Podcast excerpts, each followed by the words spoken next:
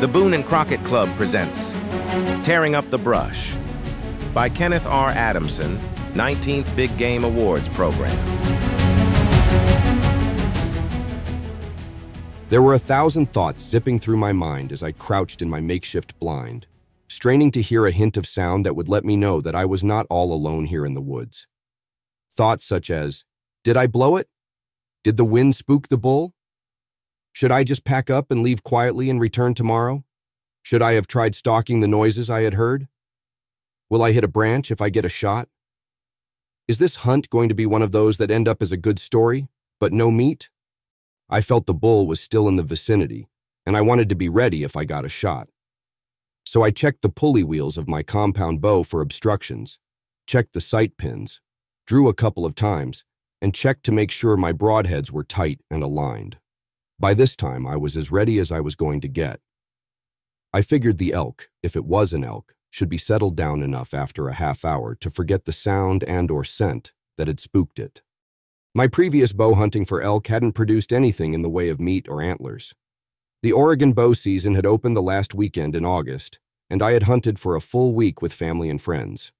We saw elk but didn't manage to bring home any antlers. Since then, I had managed to hunt four evenings, with the same results. Most of my hunting is done on private land, owned by the timber company that employs me as a forest engineer. So I do have the advantage of being in good elk hunting areas several times throughout the year.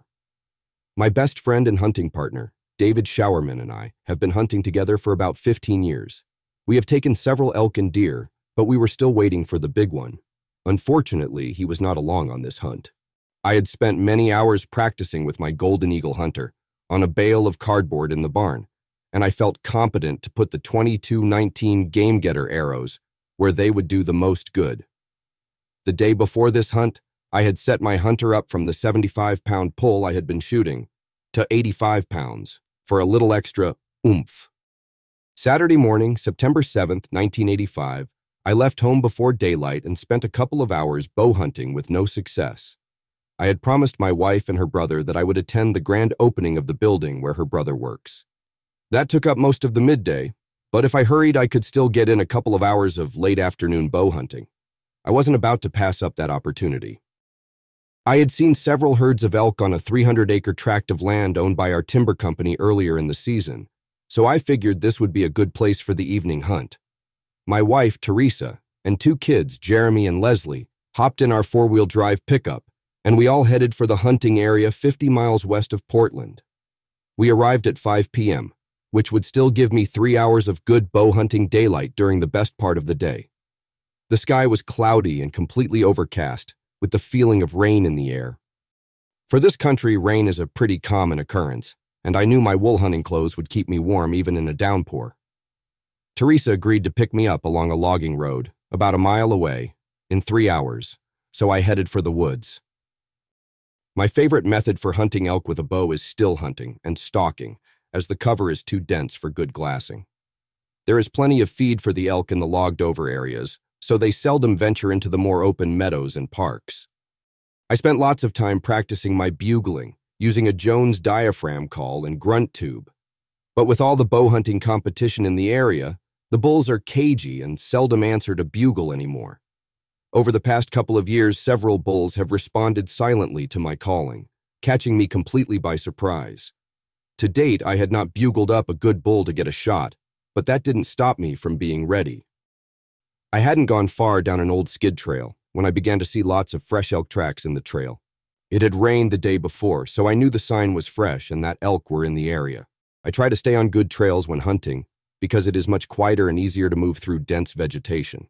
I had traveled about a half mile during the first hour, and I was seeing more and more fresh sign when I heard brush breaking in front of me. About the time I heard the racket in the brush, I spotted a huge track in the muddy trail that I was sure had been made by a large bull. The huge track and breaking brush combined to get my adrenaline pumping, and I had to force myself to slow down. I eased forward and could definitely hear what I took to be elk, moving through the heavy brush ahead of me.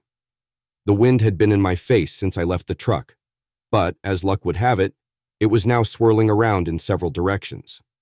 I tried to move off the trail and circle to see what was making the noise, but I couldn't because the underbrush was just too thick to get through.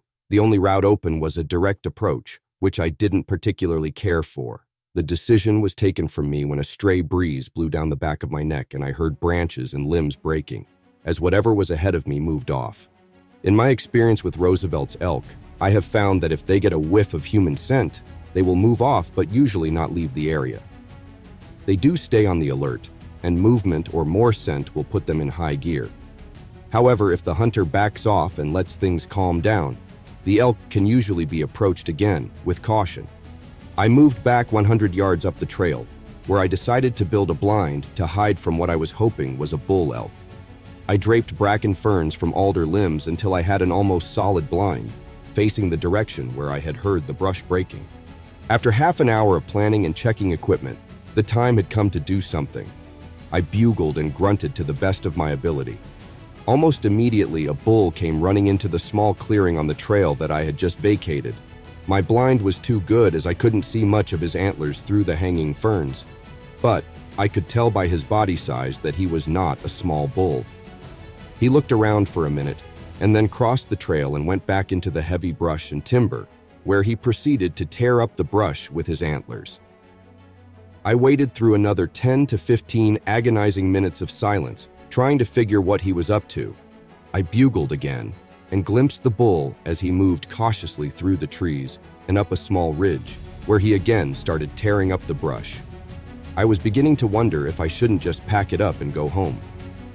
I didn't seem to be gaining anything, and I was sure I had spooked the bull to the point where he would never come close enough for a shot. My blind was no longer in the right position, so I slowly moved up the trail until I could get around a small bend and out of sight. I bugled once more, and once more the bulls started tearing up the brush quite a distance above where I crouched. A few minutes later, I heard a sound in the opposite direction, and more brush breaking.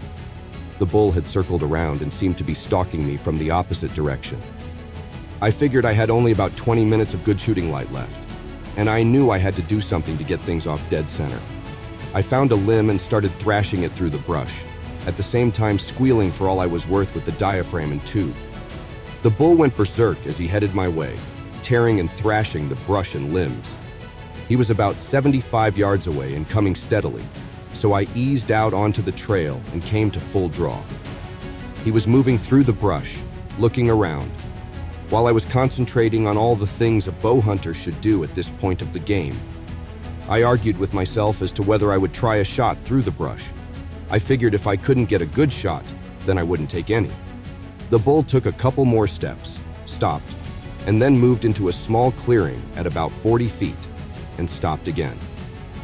He turned his head slightly, and as he did, he took one more step forward with the front leg on my side, giving a perfect behind the shoulder angle. I put the 20 yard pin halfway up his chest and about 10 inches behind the shoulder, then lowered it about 4 inches to allow for the short distance and released. The bull jerked and then trotted about 30 yards, where he stopped and stood looking at me. I remember wondering, as he stood there 40 yards away with the arrow embedded up to the orange vanes, why I hadn't shot completely through him, as I had supposed I would at that range. I don't know how long we stared at one another before I thought to myself, man, Get another arrow into him if he's just going to stand there. I got another arrow on the string just as he turned and started off.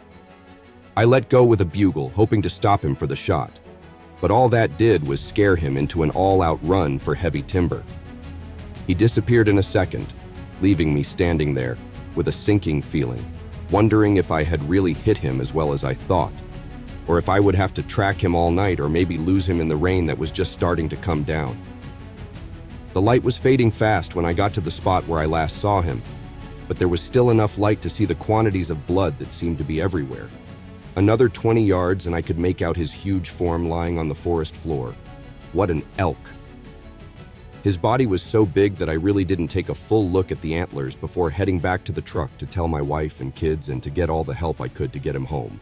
We were able to get the truck to within 150 yards of the bull and take him out whole. He measured 12 feet and 4 inches from hind feet to nose and would have stood 5 and 1 half feet tall at the shoulders. The meat weighed 580 pounds, which would have put his live weight at somewhere in the neighborhood of 1,200 pounds.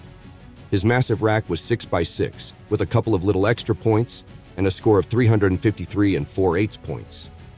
Kenneth's bull was taken in 1985, and as of this recording in 2024, the bull ranks number 58 in the all-time records and number 20 in Oregon State.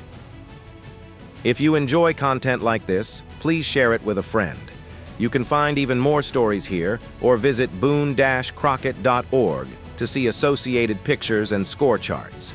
If you'd like to help us in supporting hunting and our conservation efforts, please join as a member at boone-crockett.org/join. Thank you for listening.